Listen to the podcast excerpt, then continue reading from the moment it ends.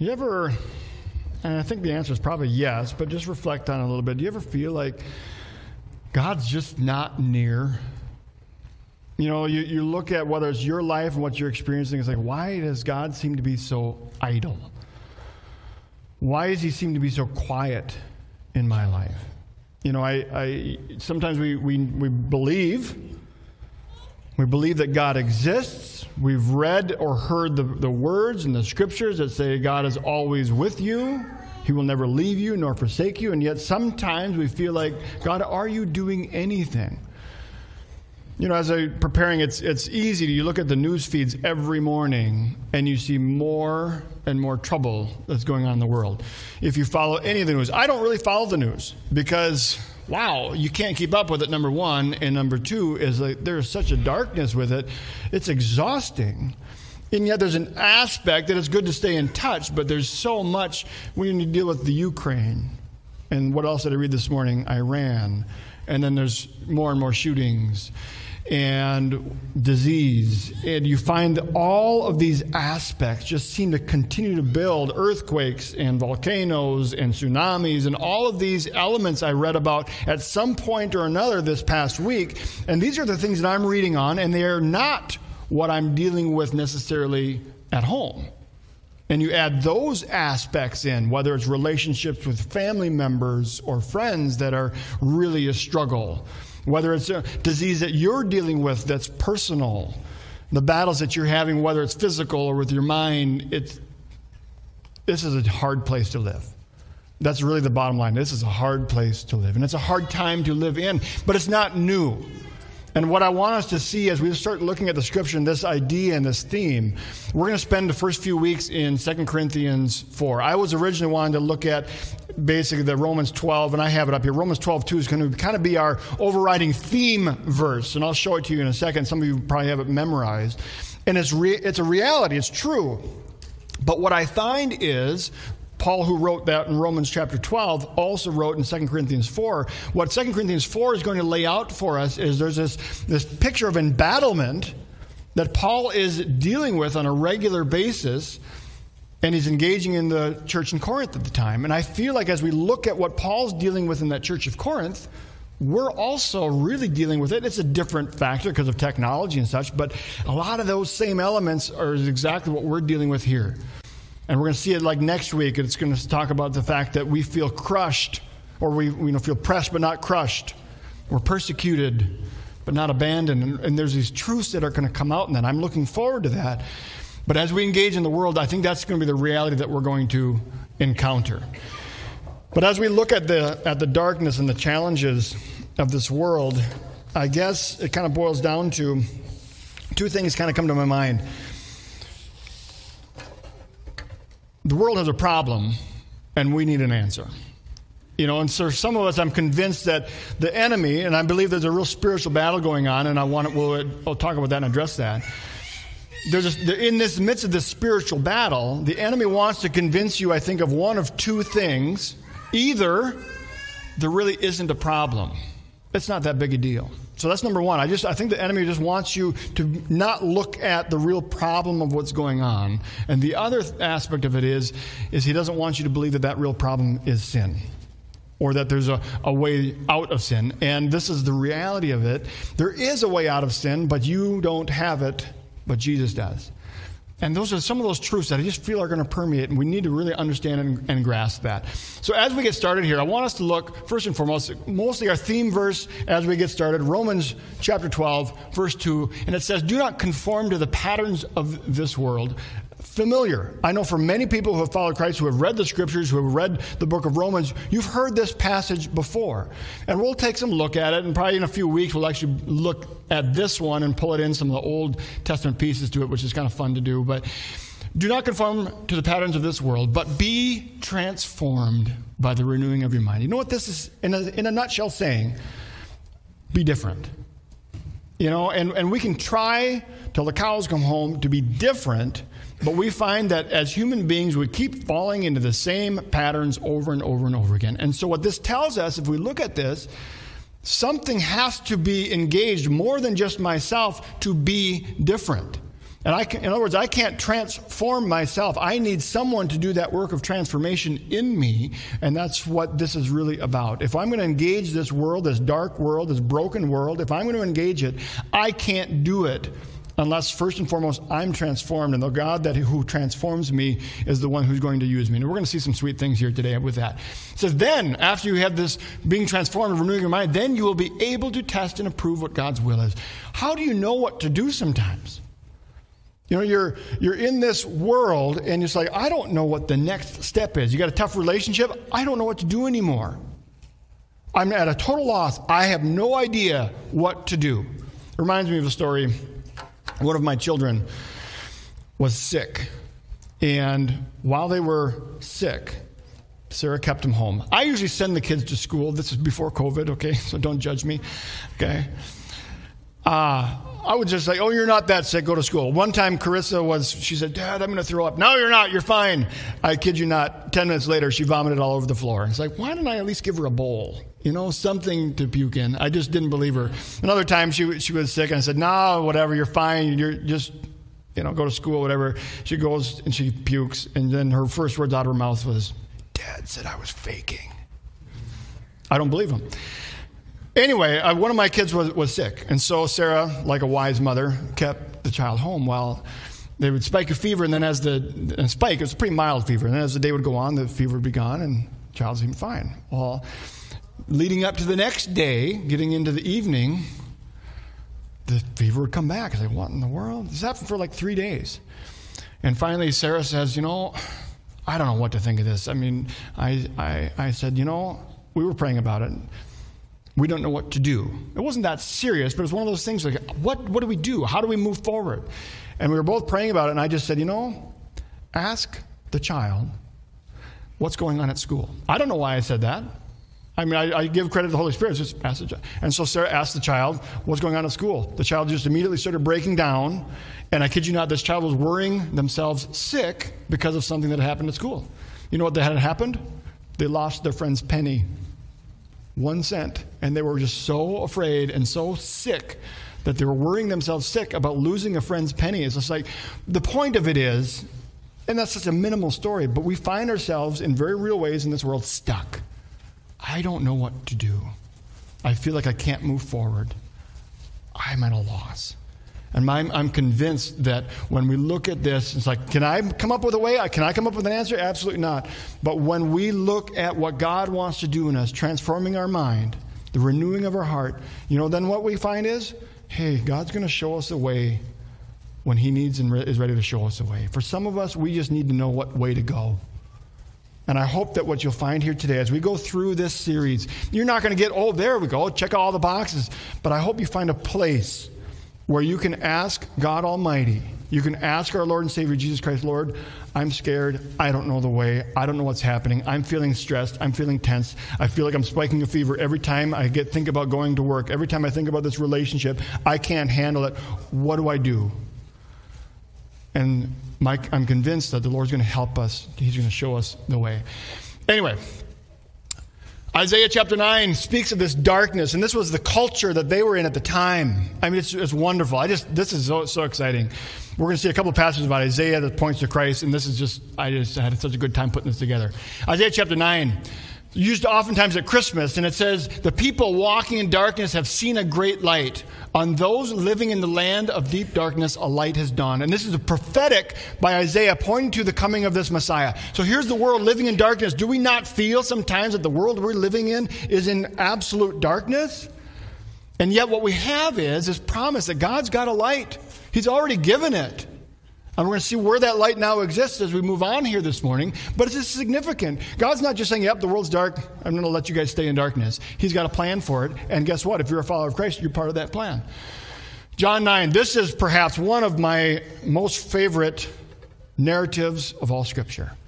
So here's Jesus he's with his disciples and they're coming into Jerusalem. And as they're coming in, they find, they engage, there's this blind man. So as they went along, they see a man, and this man is blind from birth, and that's significant. Because if you're blind from birth, at least in that culture, the Jewish culture in particular, they believed if you were going to be blind from birth, like right when you're born, you can't see like ever, that meant there was some serious sin in your life. They went so far, so several things could happen. They believed that, oh, their parents are awfully sinful people. They're steeped in sin that caused their child to receive the suffering. In other words, any suffering that you received pointed to the fact that you had sin or iniquity in your life. That's really what was believed. All right, we see that in the story of Job. If you know the story of Job, okay, Job was there, and Satan comes to God and says, "Hey, you got a faithful servant there. Yeah, well, he will he basically curse your name if I create hardships for him." And God says, "Have at it." So Satan does it. Hardship, hardship, hardship. God allowed it. God allowed the suffering.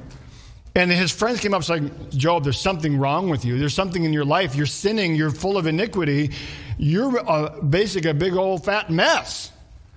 And Job just says, I, I don't know what else I can do, you know? And the point of it was, is even in the midst of that, that wasn't the reality of what his friends were saying.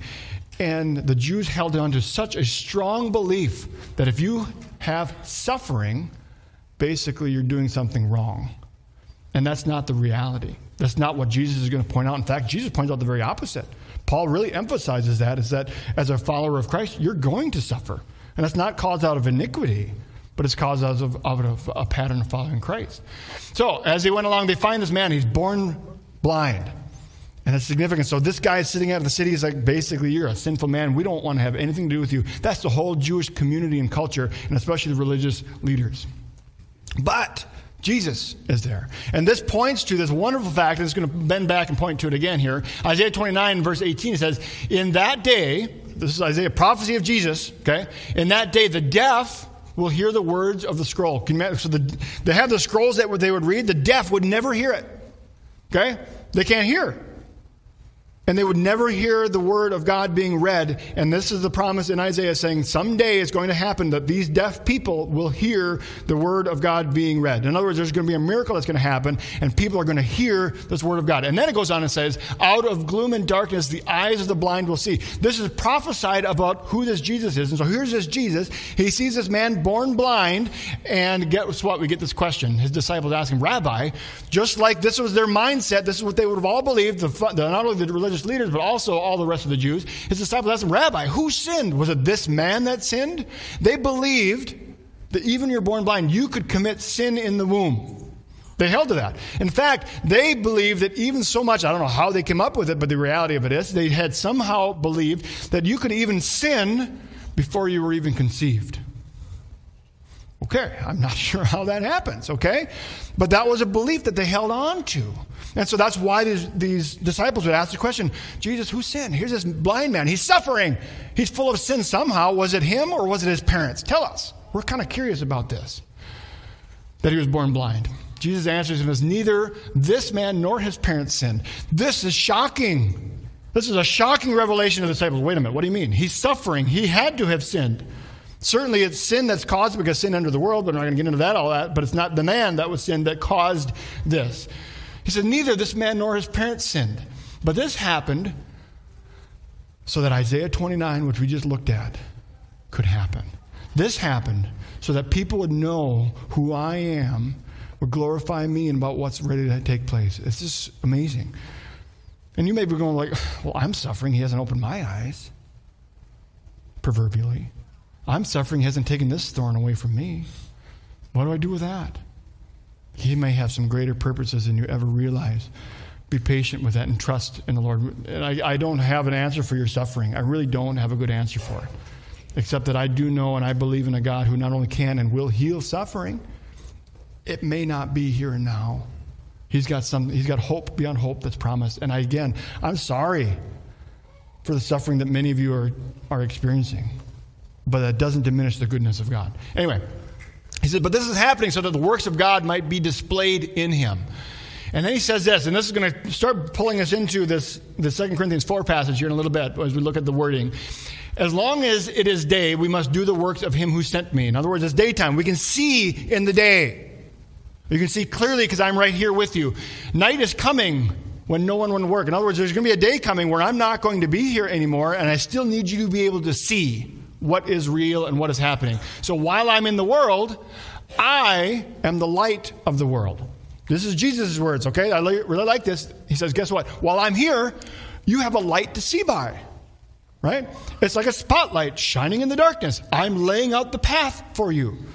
Proverbs talks about it. Thy word, the word of God. Jesus is the word. Thy word is a lamp unto my feet and a light unto my path. There it is. I can see.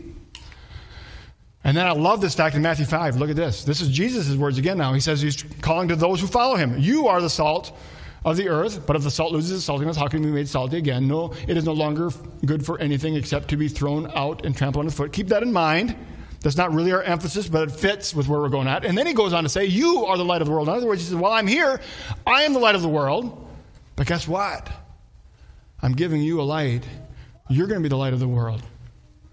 A town built on a hill cannot be hidden, neither do people light a lamp and put it under a bowl. Instead, they put it on its stand, and it gives light to everyone in the house. In the same way, let your light shine before others, that they may see your good deeds and glorify your Father in heaven. More on that in here in a little bit. Back to the story. So, Jesus, what he does in this story is he sees this blind man. He tells his disciples it's not because of this man's sin, it's not because of the sin of his parents. And then Jesus spits on the ground and he makes mud. Okay? As if that's not gross enough as, as it is. And then he takes his spit mud and he puts it on the blind man's eyes. Okay? It's fortunately, it's probably fortunate that this man couldn't see because he would have been grossed out about that. Where'd you get the mud? It hadn't rained in a week. Uh, never mind that. Okay? Puts it on the man's eyes, and so then this man can see. All right? It, it, clears his eyes. He has him go and bathe in the pool, and he goes and does that. It's like, wow, I can see. Everything that was once dark now, there's now a light I can see. There's a huge parallel with this picture of this light. So they bring this man to the Pharisees. That would have been the, the Jewish practice again. Here's a man who's been healed. Well, you have to basically go to the Pharisees to really glorify God and have them acknowledge the fact that, yes, this was the work of God. Okay? So they brought this man to the Pharisees, the man who had been born blind. And now the day on which Jesus had made the mud and opened the man's eyes was the Sabbath. It was a Sunday. Great Scott, it was a Sunday. How dare you spit on the ground and make mud on a Sunday? Don't you know that Sundays are for watching football? You know?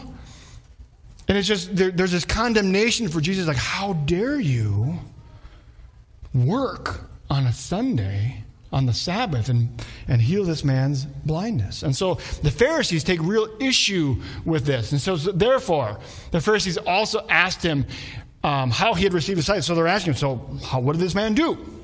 Well, he put mud in my eyes, he replied. I washed, and now I see. Some of the Pharisees said, This man is not from God, for he does not keep the Sabbath. This guy made mud on a Sunday. Mm-mm, there's no way this guy's from God. It's not possible. No, not, not happening. Others, it says, how can a sinner perform such signs? In other words, if this guy's not from God, how did he give this guy his sight? That doesn't make sense to me. And so you have this, this contrast going on between these religious leaders at the time. So they were divided. They turned again to the blind man. What have you to say about him? In other words, he opened your eyes. What do you think? Tell us, tell us your take on it, which is very interesting because you have the religious leaders asking a common Jew, You tell us what you think about this. And the man replied, I think he's a prophet. They go in and they actually call in the man's parents. And they say, Okay, mom and dad, we know it's either this man's sin or your sin. All right? He was born blind. Are you going to admit that it was your sin that caused it? And how is he getting healed? And says, What, you, what do you know? Is this your son? They said, Yeah, that's my son. I said, Well, was he blind? Yes, he was blind. Can he see now? Yes, he can see. Well, what do you make of it? And their answer is, because they don't want to get in trouble, their answer is uh, ask him.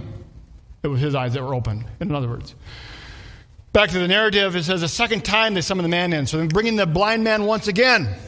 The blind man who was blind, born blind, and now he can see. And they tell him, they said, Give glory to God by telling the truth. We know this man is a sinner. He replied, Whether he is a sinner or not, this is, this is the blind man's words now. Whether he's a sinner or not, I don't know. I know one thing I was blind, and now I can see. There's a transformation that happened in me. It's very easy for me to tell you. I was blind a moment ago, and now I can see. I didn't do it, He did it. He caused me to be able to see. Then they asked him, What did he do to you? How did he open your eyes? And the man's going like, Are you kidding me? How many times have I had, had to tell you this story already? He says, I've told you already, and you did not listen. Why do you want to hear it again? And I love this question. Do you want to be his disciples too? This did not sit well with the religious leaders, okay? They, they took issue with this. It's almost, you know, sarcasm that's going on here. And the, these religious leaders says like, we, you want us to be his disciples? Like, we're the religious leaders. He should be our disciple. And, you, and it's, it's, they end up mocking him. And they get to the point, and the man finally answers. This is a profound answer. He says, Now it is remarkable. You know, so this guy basically says, You know, does this guy come from God or does it not? And this is the man's answer. He says, Now it is remarkable. You don't know where he comes from. Yet he opened my eyes. There's this, this is the, the, the sinner, supposedly, answering this question. While we know that God does not listen to sinners, he listens to the godly person who does his will. Nobody has ever heard of opening the eyes of a man born blind. Do you, do you hear that? This miracle I mean, people before would go to the Pharisees or the religious leaders, they would go to the priests, they would go to the rabbis, and miracles would happen. God would heal people, God would do these different things. But this is one issue that was never before performed. A man was born blind. Know there's a sin so steeped in here so much, I can't do anything with it. The rabbis can't do anything with it. The religious leaders, we can't do anything with this. You're stuck. It's hopeless for you.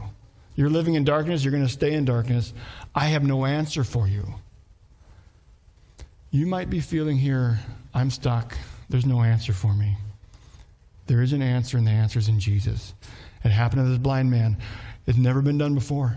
There's no way that mankind's sin could be taken away. There's no possible way. We're stuck in the darkness. And what happens? Jesus comes in and he takes it.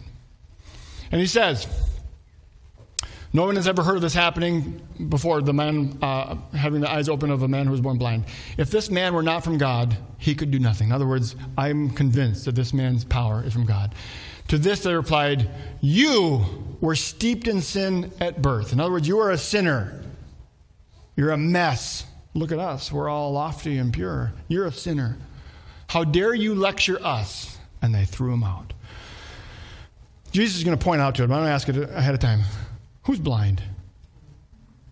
Right from the get go, even before the blind man received his sight, who's really blind here? And it's the religious leaders. I'm scared sometimes if there's things in my life that I just don't see. And that's really where I want to go a little bit today is I want to be able to see clearly. And there's no way I'm ever going to be in a, a point where I'm going to be able to say, hey, I'm, I'm good. I'm sinless. I'm good. The only good that can come out of me is the fact that Jesus Christ has taken that sin from me. That's the only good. And I'm so thankful for it. I hope that you can find yourself in a similar place. You're not good because of all of that you do. You're not good because you do all the right things. You're not good, period. I'll tell you this Jesus makes you good. Not because of anything you do or you deserve, or He does it out of His love and His grace and His compassion. And we're going to look more at that here as we, as we move on. So they throw this guy out. Jesus heard that they threw this guy out. So Jesus goes back to him. He says, and he found him. He says, Do you believe in the Son of Man? And this is the man. He's been transformed. Physically, he's been transformed. His eyes couldn't see, and now he can see. So there's a, a, physical thing that has gone on here. But even beyond that, he was a Jew. He knew of this stuff. We saw evidence here where he said, We know that God doesn't listen to sinners, but God does the will, or uh, the, the person who knows God and believes God and follows God. God listens to that person, okay? We looked at that in just the previous verse. And so this Jew knew enough about that reality. So Jesus heard that he had been thrown out. He goes to him and says, Do you believe in the Son of Man? This man's response is, I'll tell you what, you tell me who he is, and I'll believe. Why does he respond that way? Because I've seen what you can do. You healed me of something that nobody else could touch. You did a miracle that no one else can do. And that same miracle, the healing of the eyes, is the same thing he does in our lives and our hearts. He heals our hearts, he takes away our sin, and that's just as much of a miracle. He says, Who is he? You tell me, and I'll believe it. You've, you've revealed yourself faithful. You tell me who he is, and I will believe. And Jesus says, You have now seen him. I love that because before he couldn't see him. Tell you what, your eyes are open. You have seen him. And in fact, he is the one speaking with you. The man said, Lord, I believe. And he worshiped him. And this is where it gets really powerful. As if that wasn't enough. Jesus said, For, for judgment I have come into the world, so that the blind will see and those who see will become blind. Some of the Pharisees were here listening to what he said. You catch that verse? Okay, he says, For judgment I have come into this world so that the blind will see, and those who see will become blind. Here's the blind man. He couldn't see. Now he can see. He can not only see physically, but he can now see spiritually. The Pharisees, who can see physically, are totally blind spiritually. Some of the Pharisees who were with him heard him say this, and they asked, What? Are we blind too? And in their minds, it's really saying, So you're basically saying that we're a bunch of sinners. Jesus is probably saying, That's exactly what I'm saying. Jesus said, If you were blind, oh, this is good. If you were blind, you would not be guilty of sin. But now that you claim that you can see, your guilt remains. In other words, you say that you can see, but you're blind. And that in itself is a sin. Not like, oh, I just stole my, my friend's lunch money sin. This is like a spiritual sin when we understand who Jesus Christ is. It's like the, it's the same sin I feel it, I, I see it as like this. It would be, Jesus, I can do this on my own. Is really in a nutshell. Where these Pharisees are saying, we can see just fine. We'll get to this heaven. We have a plan. Like the the Babylonians, early Babylonians with the Tower of Babel, where they came in and they started building this tower. We can get there on our own. And God says, no, that's impossible. But I do have a way. So, real briefly, I've only got six verses in 2 Corinthians 4. But I would share that story on how Jesus gives sight to the blind, and there's really two factors. He has the power to help us to see. But likewise, there's a spiritual battle going on, even with those Pharisees, the religious leaders who knew all of the Old Testament. They knew it so well, and yet they're the ones that could not see. And we're going to see that illustration along with that light that we looked at in here, and it's really going to be fun here in just these next six verses. Second Corinthians 4 says, Therefore, Paul says, since through God's mercy we have received this ministry, do not lose heart. In other words, again, this is that emphasis. This world is dark, this world is hard. You're going to be suffering. And that suffering is just never going to seem to end. And he says, Don't lose heart. Stay encouraged. Oh, how do I stay encouraged? I know it's hard. This life you live is very difficult, but don't lose heart. Keep it up. Stay encouraged. He says, Don't lose heart. Rather, we have renounced secret and shameful ways. We do not use deception, nor do we distort the word of God. In other words, trust in the word of God here that's coming. On the contrary, by setting forth the truth plainly, we commend ourselves to everyone's conscience in the sight of the Lord. And even if our gospel is veiled, all right, so here's what's kind of happening. Uh, Paul's out sharing the gospel, he's getting persecuted for it. But this gospel that's going out, people aren't seeing it.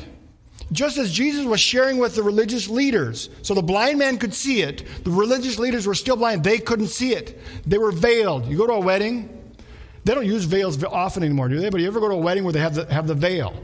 You can't see the bride, right? And then as she comes in and they, they lift the veil, it's like the glory of the bride is revealed. It's like, oh, now I see. And that's that picture that we have here. Paul even writes in other epistles, he says basically, for now, you can see only dimly.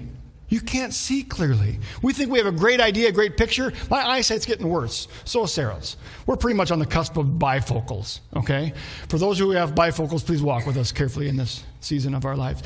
But this reality of it is we can't see clearly, even as much as we think we can. We can't.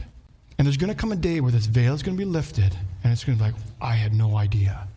I had no idea how holy God was. I had no idea how good He was that's going to be revealed is like, oh my God, you're amazing.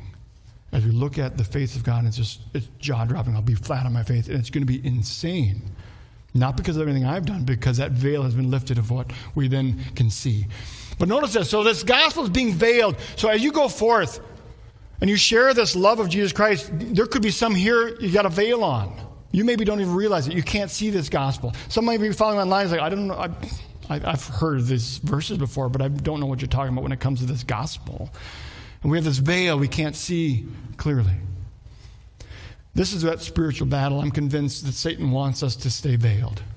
He wants people's eyes to continue to stay blind. In fact, we see it in the very next verse in verse 4. The God, small g, of this world, of this age, has blinded the minds of unbelievers. This is referring to Satan. This is the reality.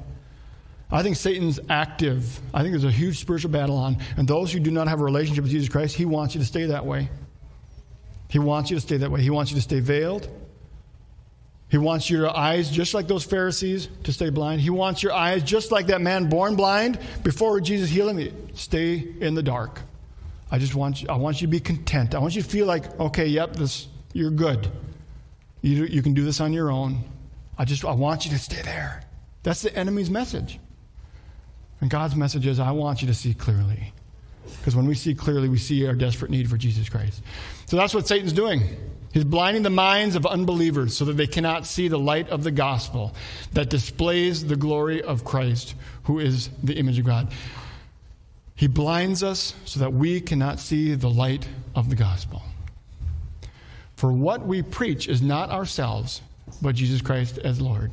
Ourselves as your servants of Jesus' sake. That's the message. And here, look at this. For God, who said, Let light shine out from the darkness in other words, when he first spoke, let there be light at the creation of the world, he's still saying the same thing to us who have a relationship with Jesus Christ. Let there be light. Let the light shine out of the darkness, made his light shine in our hearts to give us the light of the knowledge of God's glory displayed in the faith of Jesus Christ. Here's the bottom line Jesus wants you to see that there is a hope. I don't know how you're stuck but He wants you to see that there's a hope. This is that's not going to make your life necessarily any easier in regards to the suffering, but it's going to give you that place of direction that you can always turn to and see. For those who have understood this gospel message, you have a light within you. Just as we saw this light sitting on a hill, we're supposed to let that light shine. My little, this is the light of mine, okay? We have a light that has been placed inside of you. What Satan wants to do is he wants to veil that light, he wants it covered up. He can't take it away. He's got no power to take away your salvation. He can do nothing to remove your salvation, but he does want to keep your eyes blind. He wants to keep that heart hidden. He doesn't want it to, to show, to be revealed to anyone. Why in the world do you think Jesus Christ places his light of the gospel in us? Is it to keep it veiled? I'm good. I'm good. I got my little, I got my, this little light of mine and it's hidden right in here. I'm good. That's absurd. In this dark world, He wants that light that He's placed in you to shine. And as we go through this series, my heart and my hope is that we'll see, Lord, how can you use this light that you have placed in me to reveal the love and the kindness of Jesus Christ to this dark world around me? For some of us, okay, let's wrap up piece. For some of us, we may never have said, Jesus, I need you to open my eyes. Okay, maybe we've never done that. Lord, maybe this is your, your, day to do that. For some of us, maybe we've been blinded by the enemy and we don't really see it. And this is true for myself and likely all of us. And I, have I've challenged myself this last week. I've challenged myself previous to this too. And I'll continue to do so. If there's any area that I'm not seeing, I want the Holy Spirit to reveal it. Kind of. being honest, okay? Because there's aspects like I'd rather not see because when I see, then it's like, oh, now I got to make some changes, right? Are you willing to have the courage to say, Lord, I'm scared of this, but will you open my eyes so that I can see what it is that you need to do in here? For me, it's pride. It's so stupid and it continues to come up in so many different ugly, nasty ways. Oh, Lord, Help me to see my pride. And then you know what he does? He shows me my pride. And then I say, Wow, I wish you hadn't shown me that. Will you boldly and courageously say, Lord, what am I blind to? What can I not see? Invite him to open your eyes to see it. That's, that could be our prayer for most of us this morning. And for others, as we go through this series, I want the Lord to do a stirring and a work in your heart that you're like, Lord, I want the light to shine. I don't know what that next step is. I don't know what your will is, but guess what? We looked in the Word. He's going to show it to us in our new time. We don't have to lay out pop, pop, pop, pop. We don't have to do that. We can trust Him. He's going to do it because He's He's given it to us. He's going to show it. I want to invite Kevin, the worship team, come up. And let's t- take some time to reflect on this. If you need to take this time to pray, and ask those difficult questions about where are we blind, what is the, the Lord needs to do in us, by all means, please do so during this time. If you want to sit and pray, that's fine. If you want to kneel and pray, that's fine. If you want to stand and worship while you pray, that's fine as well. But I encourage you, use this time as a genuine, okay, God, you know where I'm at better than I know where I'm at. You got to do this transformational work. Let's look at it in Romans chapter 12. You have to do this transformational work. I can't change it, but I want you to. Invite him to do that.